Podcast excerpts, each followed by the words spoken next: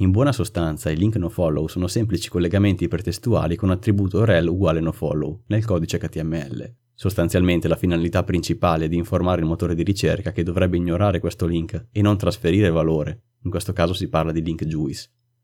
L'opposto è il valore dofollow, oppure l'omissione del tag, perché di default Google considera tutti i link come da seguire. Il tag nofollow è stato creato per combattere il vecchio comment spam, ossia quella pratica di lasciare commenti nel blog inserendo un link al proprio sito nel messaggio. In passato tutto ciò aveva creato scompiglio nei risultati di ricerca. Oggi troviamo ancora i link nofollow nei link esterni di post Facebook, YouTube, Wikipedia, forum. Suggerisco di usare nofollow in questi casi. Link pagati. Acquistare link non è vietato, ma se lo facciamo per evitare penalizzazioni dobbiamo usare il nofollow.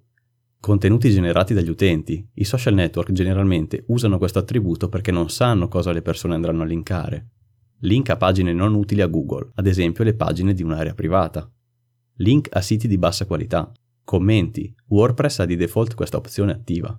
Ottenere link nofollow non è inutile perché portano anche effetti positivi, tra cui il traffico diretto, dato che il navigatore medio potrà seguire un link in una pagina a prescindere che abbia o meno l'attributo nofollow.